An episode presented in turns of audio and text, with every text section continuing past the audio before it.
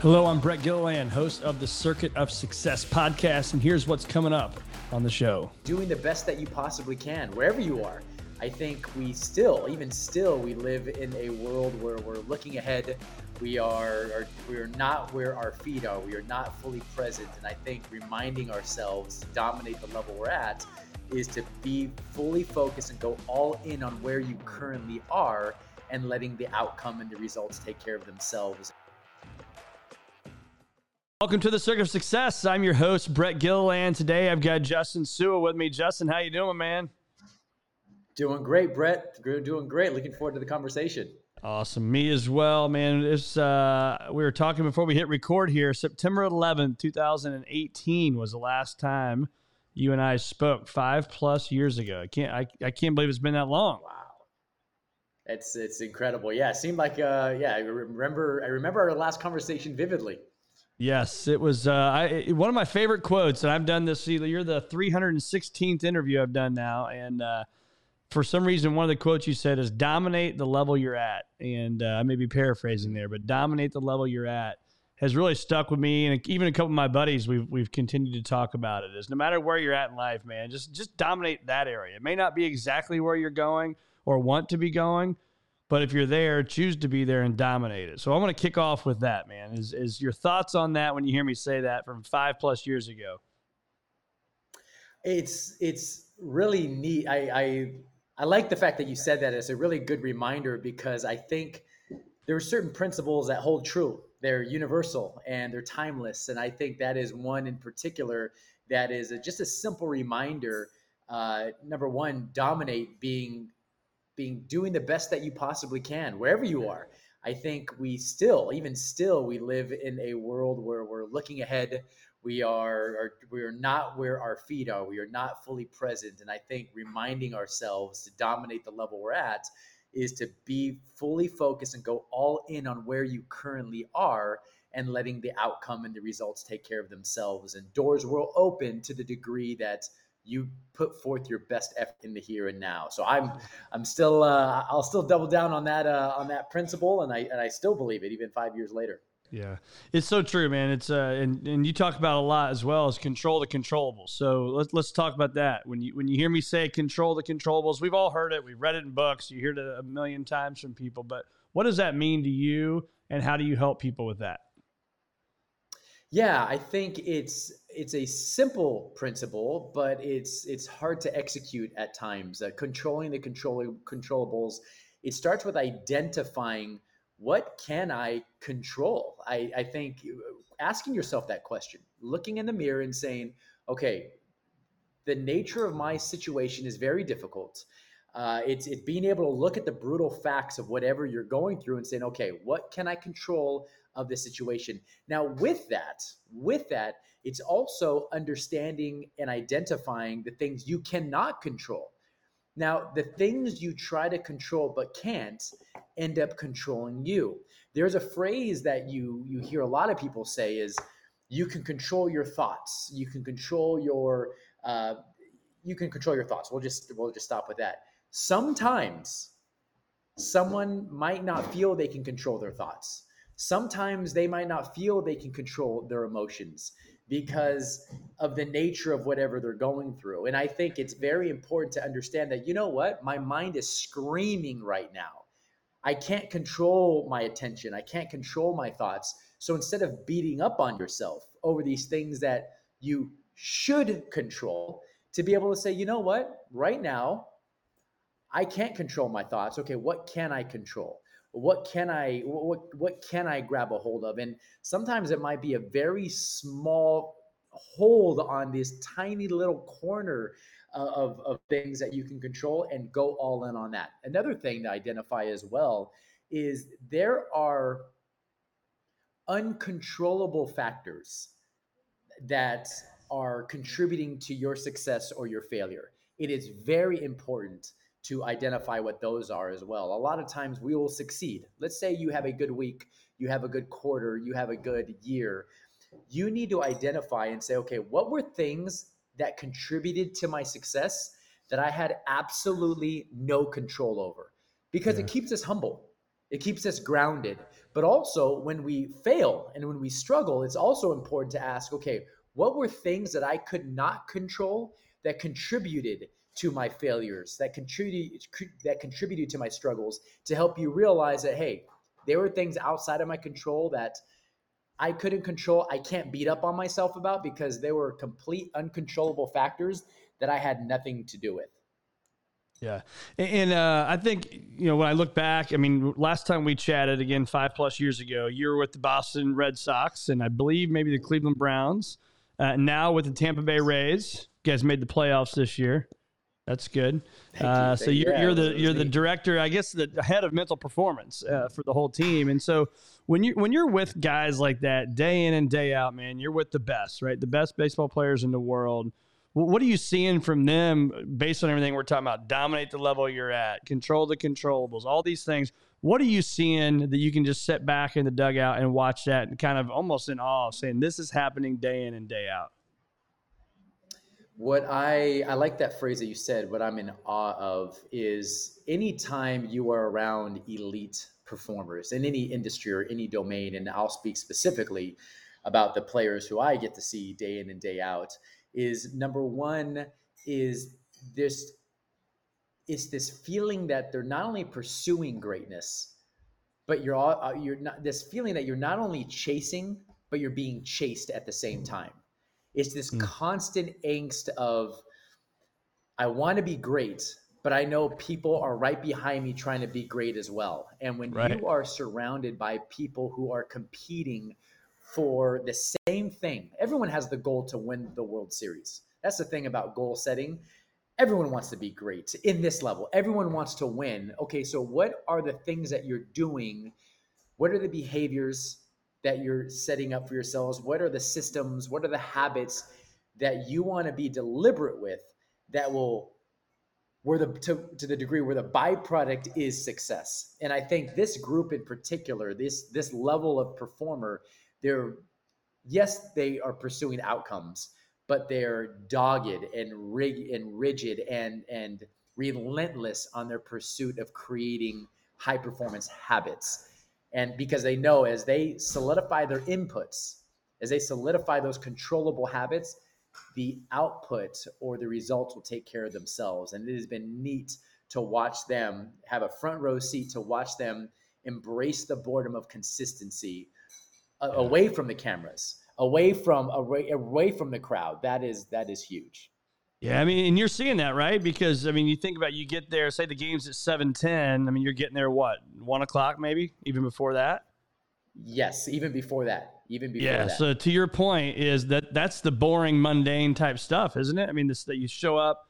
It's, it's not the same locker room every time, but in a sense, it's right. You square room, bathroom, some weights, little batting cage. It's the same stuff every single day, but yet these guys show up even on days they don't want to and they do it. So, do you find I'm because I'm fascinated by this stuff. Do you find that this thing is just so ingrained in them that they don't need to go to a journal or a you know workbook type thing, or are they taking notes on themselves, on each other, on other things? Like, what are they doing that we can apply? What they're doing in the locker room that we can apply to the boardroom at work?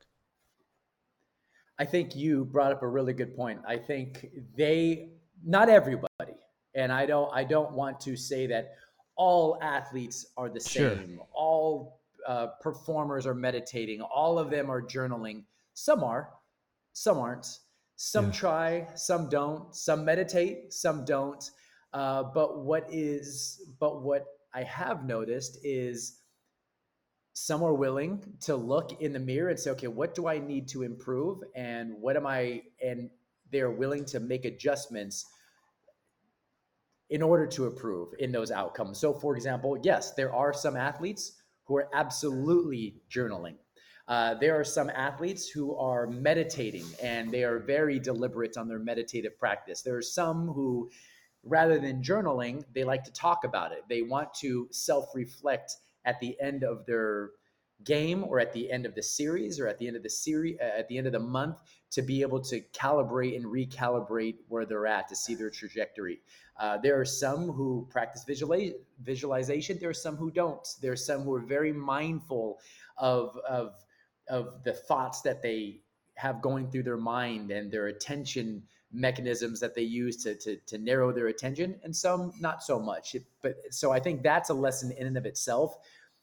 They are very aware of, of identifying what works for them. And uh, they, they do what works for them. And what works for one person might not work for another person. And they're they are very well aware of if they see a teammate doing something rather than jumping on and adopting that same habit they investigate. Hey why do you do that? Why how long have you been doing that? What works for you? Okay let me see if i could either do something similar or taper it so that it works for me yeah yeah, the old steal shamelessly, right? I mean, if it's working for your buddy, especially in sports, man, people are so superstitious and and and I was talking to Daniel Descalso. He played for the Cardinals and amongst others, uh, among other teams, but he talked about even the times when he's going like 0 for 15, but you're hitting the crap out of the ball, right? But you're just hitting line drives right at the shortstop or a line drive at the center fielder. I mean, those are the times where it's so frustrating. And and so what do those guys do to stay in the game? Even though they're doing the right things, they're not just they're just not getting the outcome that they want. I think that the answer is in the question you just asked, uh, separating the process from the outcome. And a lot of times we focus so much on the outcome, but sometimes the process leading, you did everything right.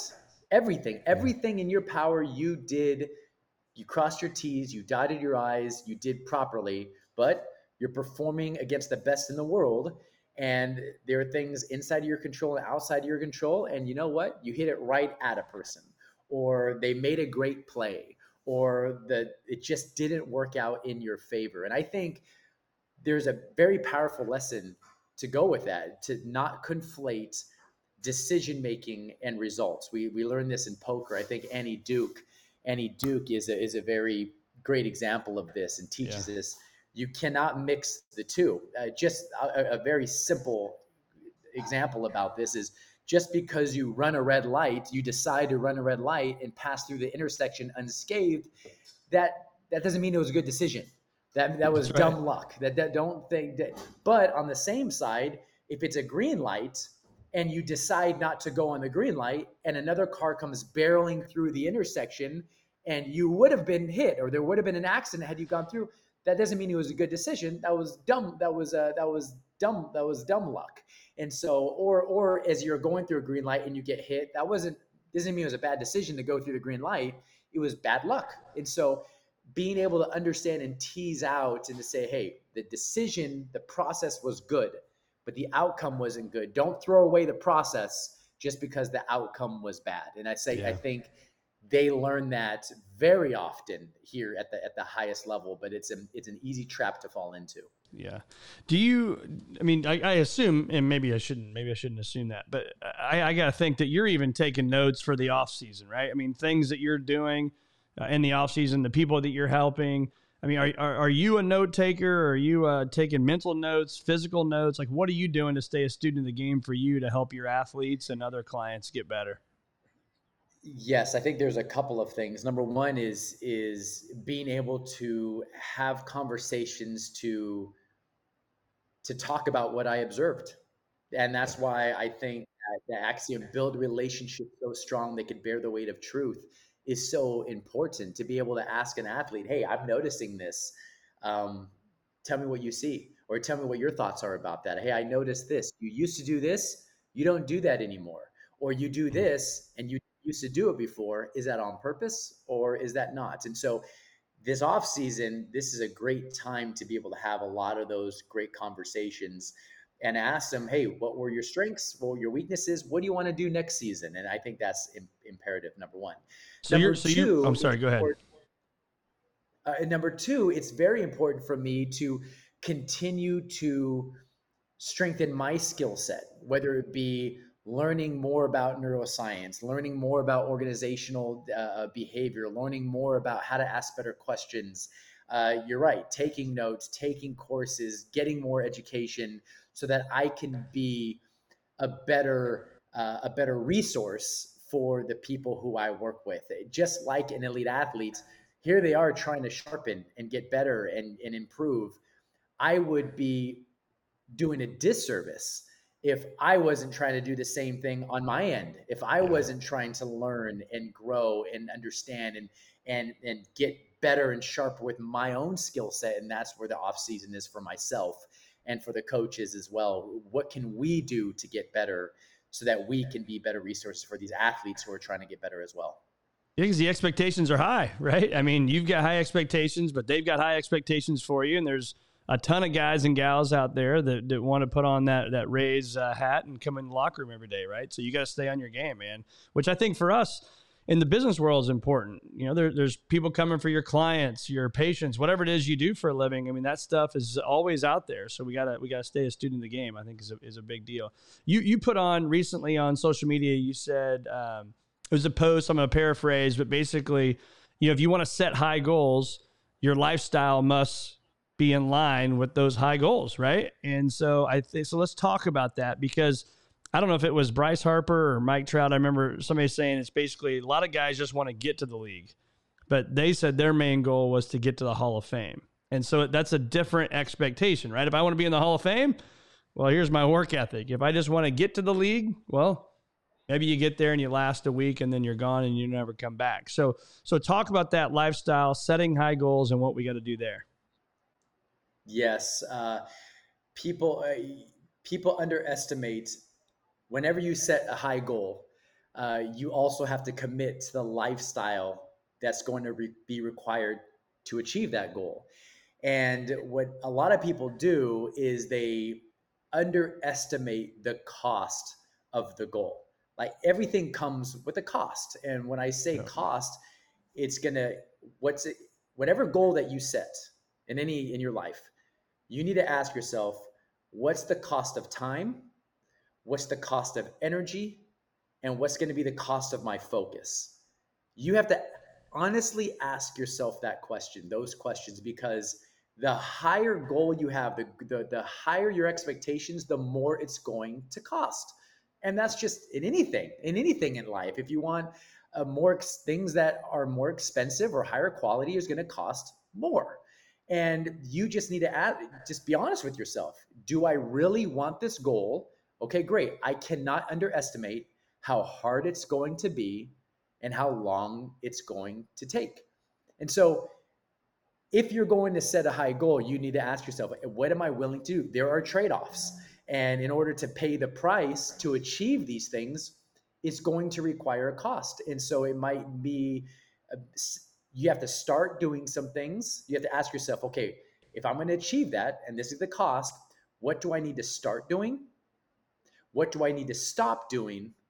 And what do I need to keep doing in order to achieve this goal?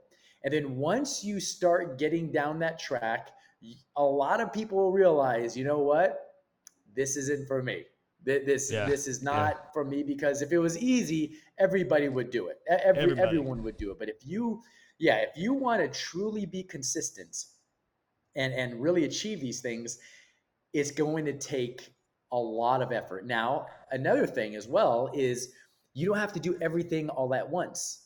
It's all about being chipping away and being consistent every single day and building the capacity to be able to stick with it for the long haul. You, where people struggle is they focus on intensity and they don't focus on consistency. Focus on building these tiny, small habits every single day, and then you slowly build it, slowly build it, slowly build it. It's that long term success. Um, yeah. they, they think that success is built in a microwave when the reality is success is built in a slow cooker. Yeah, and I agree with that. And I think there's, in my opinion, there's there's difference in working out of motivation and working out of purpose, right? So I mean, if you got to constantly be getting motivated, I mean, day in and day out, you got to listen to motivational speaker, you got to get your pump up music, you got to do all this stuff. I don't think you're real clear on what you're trying to go do, right? So I know for me, when I'm working in my purpose, helping people achieve a future greater than their past, when I'm doing that, I don't need motivation. I'm doing what I'm put on this earth to do, right? but yet how do we dig deep and even on days we don't want to do it and maybe you had a comment there when you hear me say that it was just so refreshing what you said i i took a deep breath because i'm like that was refreshing and that is true motivation is such a it's a it's a word that you hear a lot. I was talking to someone the other day and they're like, How do I motivate my people? And that's a common question. I oh, think oh, sure. great leaders or leaders are asking, How do I motivate my people? Coaches, how do I motivate my athletes? Parents, how do I motivate my kids? But what the research shows, a better question is, How do I create an environment where they motivate themselves? And even that word motivation is is interesting too because we never use the word motivation. The athletes, not even on purpose. Yeah. The athletes at the highest level never talk about motivation because it's discipline, it's purpose.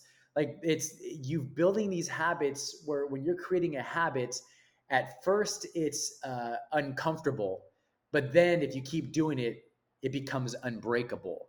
And motivation, it's it's you have to be willing to do something even when you don't feel like doing it. These guys, they don't feel like eating the way they eat. They don't feel mm-hmm. like doing these boring Monday things, but you do it because your purpose is is stronger than your desire to not do it. It's like, hey, this is just what I do. And, and an example I always give is like brushing your teeth. Uh, I always ask somebody, I'll ask someone, are you motivated to brush your teeth? What motivates you to brush your teeth? Assuming that you do it every day. And they're like, well, I just, I don't, I don't, I'm not motivated. I just do it. You just do it. It's like, interesting. Right. You just naturally do it. You you can create these habits where maybe at first you need motivation, as you want to call call it, but then it's discipline, and then it's purpose, and then you get to a point to where it's just it's just what you do. Just what I you do. just it's just yeah. Baked. This is just what I do. It's just what I do, and and it's it's with that consistency. Yeah, and I think let's stay on the uh, brushing your teeth. I always talk about the fact that you know it's not let's call it twice a day that you're brushing your teeth, but it's not 14 times on Sunday. Oh, I got my 14 times in, right? No, no, no, no, no. It's twice a day, seven days a week, whether you want to do it or not, just for something that small, right? And so it's the same thing. People are like, well, you know, I'm doing this on, uh, you know, on Sunday. Maybe I get a big workout in, or I get this eating right in, or whatever it may be. But it's not that, man. It's twice a day, 14 times a week, and that's what we got to do with our personal lives as well. And I think I found I was working and was successful early on in my financial advising career, but I was always having to search for that motivation because I wasn't truly living the authentic life that I wanted to be living. Right. Hence why I ended up leaving there and starting my own firm is to work more in my purpose and I think that's where if anybody's driving down the road or exercising listening to this and you're constantly looking for motivation, I would say dig deeper and go find your purpose. Would you agree? I love that. Yeah. Purpose is it's your engine behind performance. Uh, you look at these athletes who are fast and strong and smart and talented. You're going to run into when you get to the highest level, everyone's fast everyone's yeah. strong. Everyone's right. talented. Everyone's smart. But it's it's like like a really nice car. Like it doesn't matter how nice the car is if it doesn't have an engine it's not going anywhere. It, it's not going anywhere. Mm-hmm. And so for me engine purpose is the engine that drives performance. Why do you do what you do? And sometimes it changes. There's a time when i was sitting i was with the browns and an athlete comes into my office and he said, Sua, man, I'm just kind of going through the motions.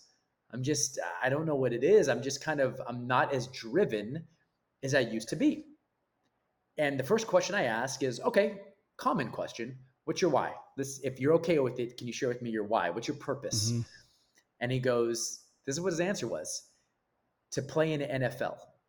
And right when he said that, he stopped himself. And I said, Did you just say to play in the NFL is your purpose?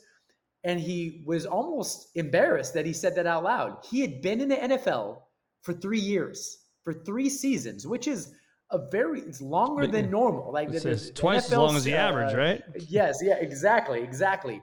And he goes, "Oh my goodness!" I said, "Tell me about." It. He said, "What?" He goes, "To play in the NFL was my why through college. It was my why through high school. It drove me. It propelled me." It lit me on fire. It helped me through the NFL combine. He goes, it was it was it's what kept me going. It was my fire. And he goes, I didn't think of changing my why until right now. I kept it. It got me here, but once I got here, I it wasn't until that moment he didn't realize that he now needed to change his why to find something to fire him up, to find something to propel him. We sat there, we went through his why, we created a new one, and wouldn't you know it, he's still playing to this day, and that was four years ago. And he's still wow. playing. He has some Pro Bowls under his belt, big contracts under his belt, and we talked about it. He goes, "I went through a little, I went through a little dry spell, and it, all it took was him recalibrating." his purpose to light that fire under him for himself. Yeah. For himself to keep going on. So that's why I like purpose so much. Is like, what is your why? Why do you do what you do? Because you'll find more power to do what you do when you do it on purpose with purpose. Yeah. Well, so many things stand out for me right there. But number one is that the teacher appears when the student's ready, right? I mean, he he but he needed that sounding board in you. And so, again, people listening to this, I would say if you don't have a coach or you don't have a mentor, but you're feeling stuck right now, just go talk to somebody. And, and so many times, when by us talking to somebody, we can figure it out on our own, right? Just like he started to figure it out, but now you got that confidant with you that's going to help you and walk you through it and be there for you. And that's a big, big deal. I I like what you said because I always get the question, what do you tell these elite athletes? What do you tell them? Yeah. And the reality is, I respect their experience and I respect their expertise. They are highly competitive. They have done things that I couldn't imagine doing. Right. Um, even earlier in my career, when I was with the military, when I, have never been in the military, I've never jumped out of planes. I've never been in combat. I've never played Major League Baseball. I've never led an organiz- a multi-million dollar organization. However, however, when I sit with these athletes and these leaders, it's asking questions and providing a space where they feel safe to to listen to themselves talk creating a space where they can hear themselves think out loud and they'll say certain things and then they'll be like whoa i've never said that out loud i've had it in my head i've never said it out loud and and the the, the principle i always love to lay to lean on is if you want better answers start asking better questions mm. And so I will ask these questions Hey, what is your why? What are you afraid of? What are your weaknesses? And to let them answer and let them put it on the table and say, Okay, let's look through these answers and pick one up and say, Do you, you just said this. Do you believe this? What about this? Okay, let's put that down. Or what are you going to do about it? Okay, great. All right. And so that's what really I, I feel uh, my role is, is to provide a space to ask questions so that they could answer their own questions and find their own answers and and and then take action with what they're saying. Then I then I ask, okay, so there's your answer. So now what? What are you going to do about it? And help them with their decision making ability. Yeah, it's a common theme that I talk about on here, so people are uh, or will probably know what I'm going to say. But the the ADT ask, don't tell, and I always say that because if I tell you something, right, then it's just me as your coach, or me as your boss, or me as your parent, right? Even our kids. But if I can ask great questions and they come up with it on their own, well, it's the gospel then at that point, right? It's their idea. And I think that's where we got to get to. And I put this post on last week on social media, um, and I, it was just a blank sheet of paper.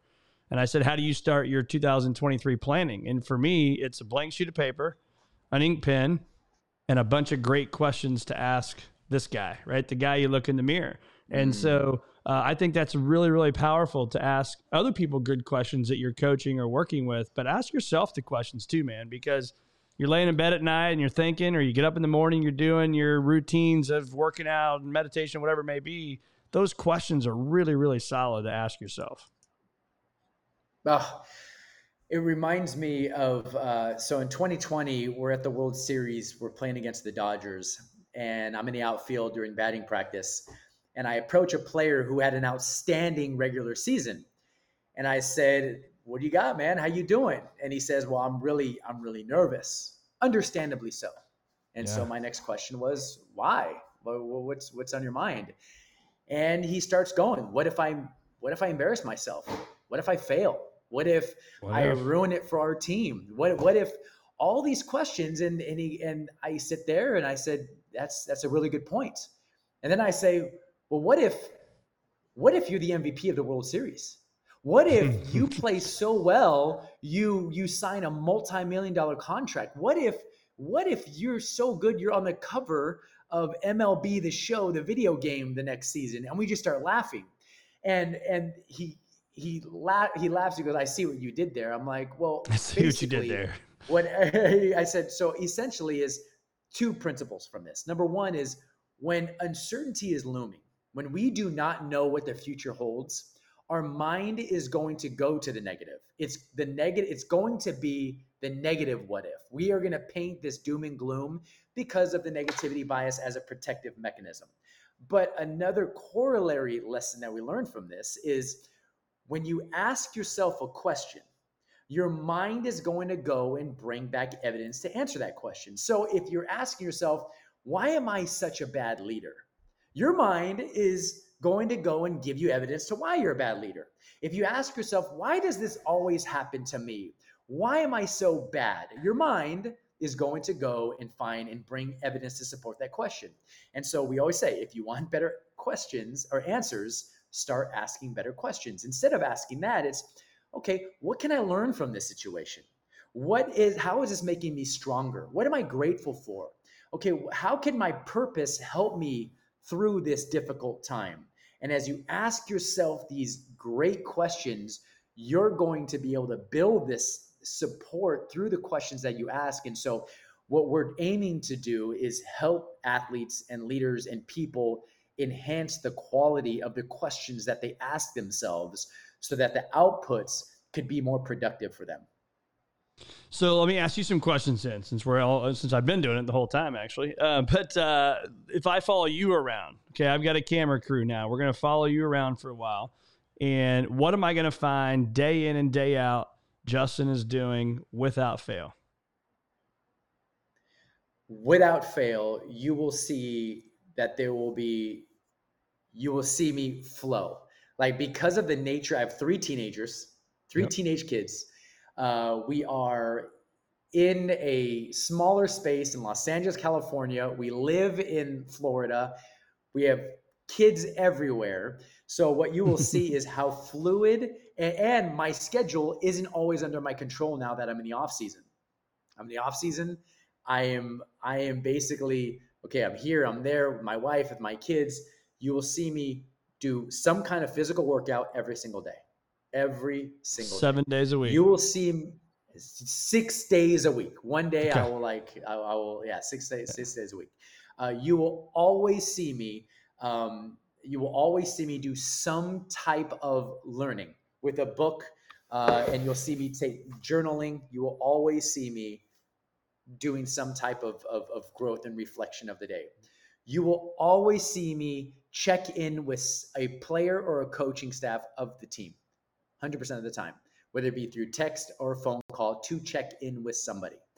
And you will always see me.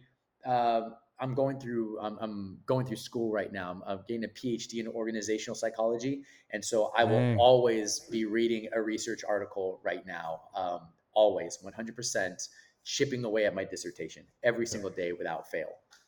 And you'll always see me having some time with the family, like yeah, games or, or whatnot, but I will always do that. Now, once the season starts, you'll see you'll see those things, but it's it's completely different the schedule. Because you travel with the team every game, right? I mean, you're gone just like you're a baseball player.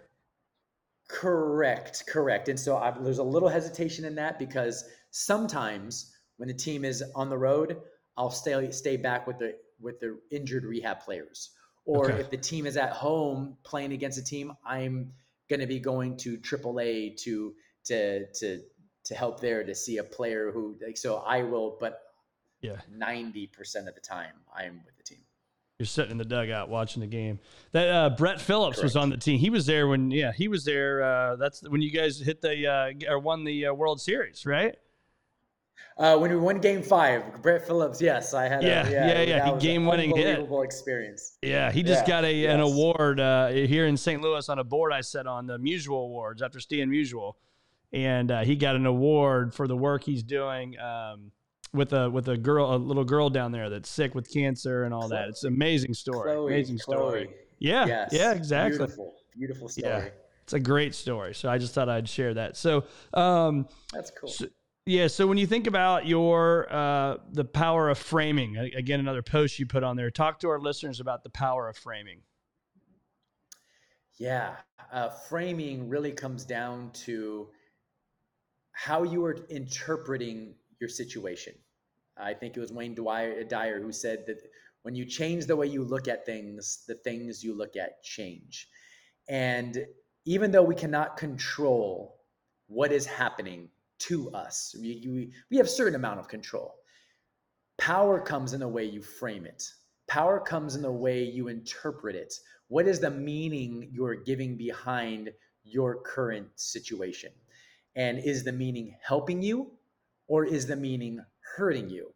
And framing is a is a, is a term that we use, but the way I like to talk about it are literal frames. When you take a picture and you put a frame around that picture, there are all types of frames glass frames, metal frames, big frames, small frames, and it'll add a little color to that picture. And frames are expensive, frames are cheap, frames are homemade and with macaroni, and frames are are different types. Yeah. And that is exactly how we need to look at our situations. How are you framing the situation?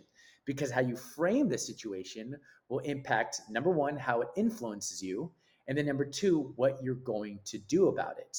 Now, I am not a fan, I'm not a fan of uh, of, of toxic positivity frames. I am not a fan, fan of everything is great and awesome frames oh, or or or just discounting, um, just just trying to look away frames like, oh, I'm not gonna, I'm not going to, uh, I'm not going to account for my role in this situation. I'm not going to account for my influence on how bad this is, how I'm contributing to the problem. No, the best frame, in my opinion, is being able to look at the brutal facts. What are the brutal facts? How am I contributing to it? How am I not contributing to it? Okay, great. How is this affecting me? How does it make me feel? Okay, great. What am I going to do about it? And then what are the indicators that my process is right? Uh, because a lot of times what we don't talk about a lot is we don't talk about the lagging effects of a system. So, for example, let's say you want to get in shape. You can't go to, to the gym for two weeks, eat right for two weeks, and not see, or let's just say, say, let's say one week, and you're not seeing any any um, outcome, you're not seeing any benefit, and say, ah, I'm throwing it out the window. It's like, no, you have to account for the lagging effect. You have to account that it's going to take time. And so when you do frame and you do identify the changes you need to make, and then you need to make the change. Then you also need to account for the fact that, you know what? Okay, I need to account for the fact that this is going to take weeks before I see the benefits of my effort. It might take months before I see the benefits of my effort. And so, um, framing has so many other concepts packaged into it, but I think it's it's on the outset, it's asking yourself, how am I interpreting this? And also accounting for your blind spots and your own cognitive biases. We all have them. We all have biases. We all have these these biases, these blind spots. That's why it's important to surround ourselves with people we trust who can hold us accountable for our own blind spots. Yeah. Yeah, that's so big, isn't it? I mean, and but I also think that's where you talked about earlier your journal. I mean, I know for me, my blind spots, it's where and nobody's perfect, but that's where you sit down and again ask yourself questions, right? Eh, but I also think when you were, it popped in my mind, as I call it the bounce back theory, is the framing. So no matter what happens in our, our day or weeks or months or year, bad stuff, good stuff, whatever, um, how fast we bounce back from defeat matters. The most successful people I've seen, right, they're not going home and getting in the fetal position and saying, poor me, and, you know, crying about it. Now, they maybe cry about it for a minute or two, but they're going to get back up, dust themselves off, and they're going to get back at it and figure out a way to get out of the, the crap that they're in. When I was with the Red Sox, with the minor leagues, I uh, we were doing an example, and I had a bouncy ball and I had a baseball. And I told them, hey, which which one is more resilient? Crickets. Nobody answered. Mm. Understandably so. It was a bad question. They didn't know how to answer it. I said, okay, here's a better question.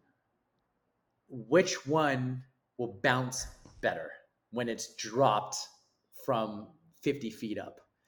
And they said, bouncy ball for sure. Now, what if we had an egg in a bouncy ball? They're like, oh, bouncy ball for sure. And I said, the higher up we go, what's going to happen to the bounce of the bouncy ball? They're like, it's going to bounce back higher. I said, why? And they're like, because what it's made of, it's made of rubber. It's very resilient. It's going to bounce back. And then the question was, are you, do you have the resilience of a bouncy ball or do you have the resilience of an egg or a baseball? And I loved what you said. And so we took, I gave every single player a bouncy ball to put in their locker as a signal hey, how fast are you bouncing back? And Ooh, I, I think these tools, these two, these mental tools that they're building, that they're using, all of these things you and I are discussing is for the purpose of them to bounce back quicker like yep. to be, be, able to refocus faster to be more resilient to get your confidence back quicker to whatever it may be faster so that you can get back into the action so you're not laying down and just feeling sorry for yourself in computer engineering the term is called refactoring so what mm-hmm. refactoring essentially is essentially these and i tell people these athletes they're going to refocus they're they're resilient they're going yeah. to bounce back but could we give them a tool to help them do it a little bit faster a little bit quicker than they were before. And if we can do that, then that that's that's huge. That that helps so much. And so another thing as well is you're more likely to respond to adversity if you prepare yourself to respond to adversity. So a tool that we do, we call the bounce back plan to go along with what you said, is we identify what are all the potential pitfalls that you're going to run into? What are the things that you know over the course of your season, your day, your week are going to make you mad. A bad call from an umpire, striking out three times in a row, having a bad game, getting demoted to AAA. Like you just, all of these, just put them all down on paper. And then what we're going to do is we're going to write uh, implementation intention. If this happens, then I'm going to respond this way. When hmm. this happens, then I'm going to respond this way so that we're not running from it, so that we're expecting it. And so that when that thing happens, all of a sudden they're like, you know what? I was mentally prepared for this. I didn't want this to happen, but you know what? I knew, th- th- I wrote down, this is how I'm going to respond. And where I learned this lesson was the military. For two years, two and a half years, I was with the soldiers of the US Army, and they planned for this. They planned for, okay, when your weapon gets stuck, this is what you're going to do. When you are when your battle buddy is injured, this is how you are going to drag him out of battle or her out of battle. They literally prepare for worst case scenario so that when it happens, they're amygdala, they don't they don't freeze, shocked, they're prepared, they're ready. They think to themselves, I have literally trained for this adversity. Uh, I heard stories of Michael Phelps and his coach. He would train in the dark. He would train with no goggles. He would train with foggy goggles and keep swimming because if this happens in the Olympics, we prepared for this and it's not going to catch us off guard. And I think that's something that a lot of people uh, don't, I think it's intuitive, but we don't practice it. How are you going to respond when these these friction pieces or these obstacles present themselves. Yeah. That's so strong. Gosh dang, that's so strong. I wrote that down to write it down. And then how are we going to get out of it, basically, in a sense? And so to think about the power of visualization. So many times we think about, oh, I visualize myself doing this in the positive way, but that negative way. And it, it, it's goofy, but it's it's kind of true. I, I have a I'm kind of superstitious, and so I, I hit like I play a lot of golf, and when I warm up, I have – same sand wedge as my 52 degree wedge, my seven iron, and my driver. That's the three clubs I hit when I go to the driving range before a round. But I always hit four golf balls out of a divot. And it's like, you know, you're obviously you're playing the ball down. And so therefore, what if it happens, man? I want to be prepared for it. So I know that feeling when my ball comes out of a divot. And it's just like what you're talking about for this. I think that's a strong, I mean, a really strong exercise for people to do. Write down all the things that can happen and then write down because now you've been there.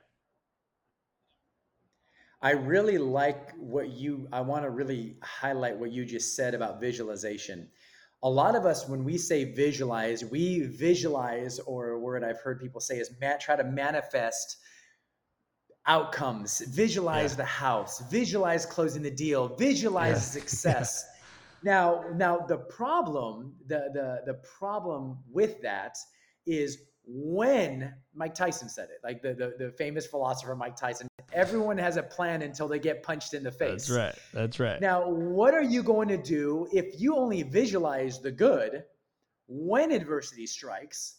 You're going to panic because that didn't align with your visualization. One thing that's also beneficial is visualize yourself overcoming adversity. Visualize yourself hitting a nice a, a shot out of the divot visualize yourself how you're going to respond after a strikeout. You're going to strike out. Don't be like, no, I'm not going to strike out. You're going yeah. to strike out. How do you visualize yourself?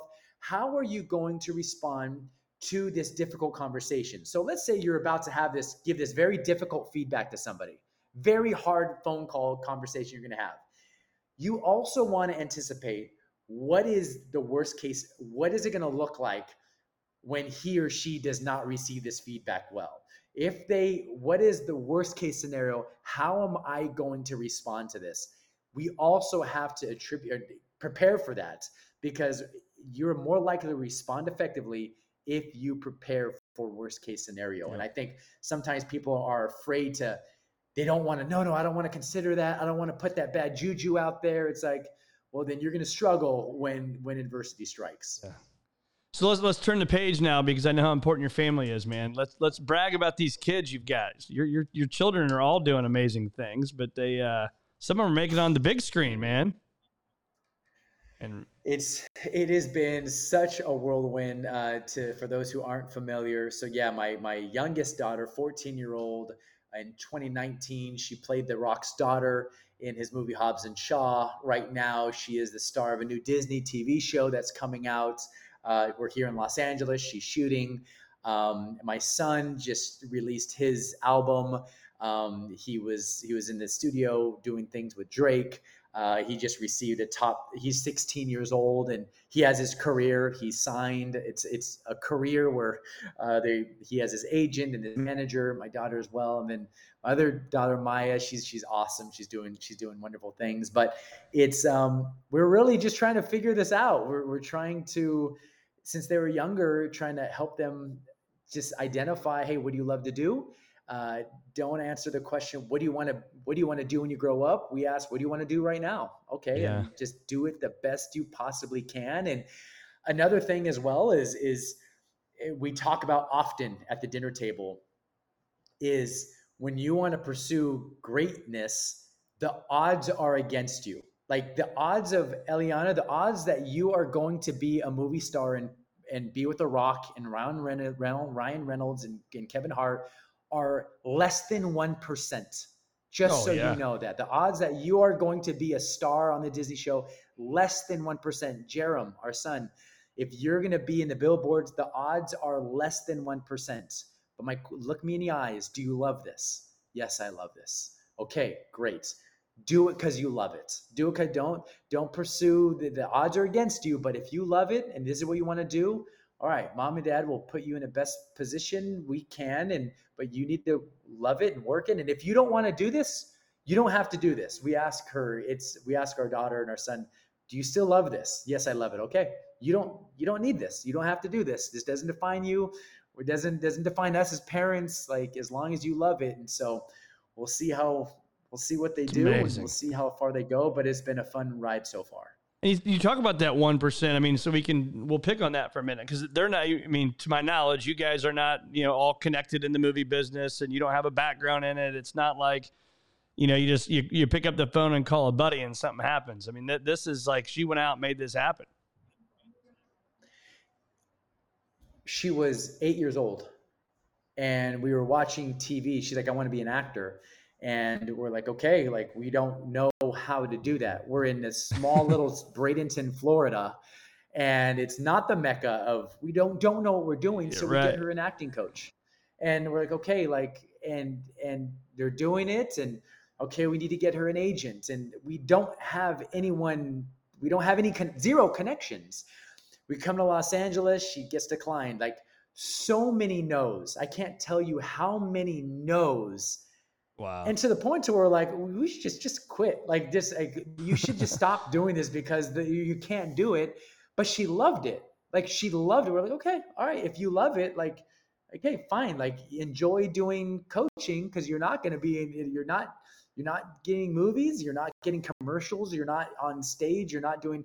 But you love it. And then she she got a yes after a 200 something wow. no's. Okay, that'll get us to the next thing, and that'll get us to the next thing. And she just continued to love it, and a lot of tears, a lot of a lot of no, way more. She's she's I think if I think 315 no's in her career, like big role, and she's gotten like three yeses like three yeses.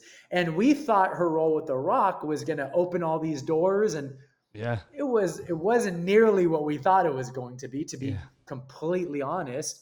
Um, but yeah, even even after that, she got most of her no's came after her role with The Rock. That, most of her no's came after that.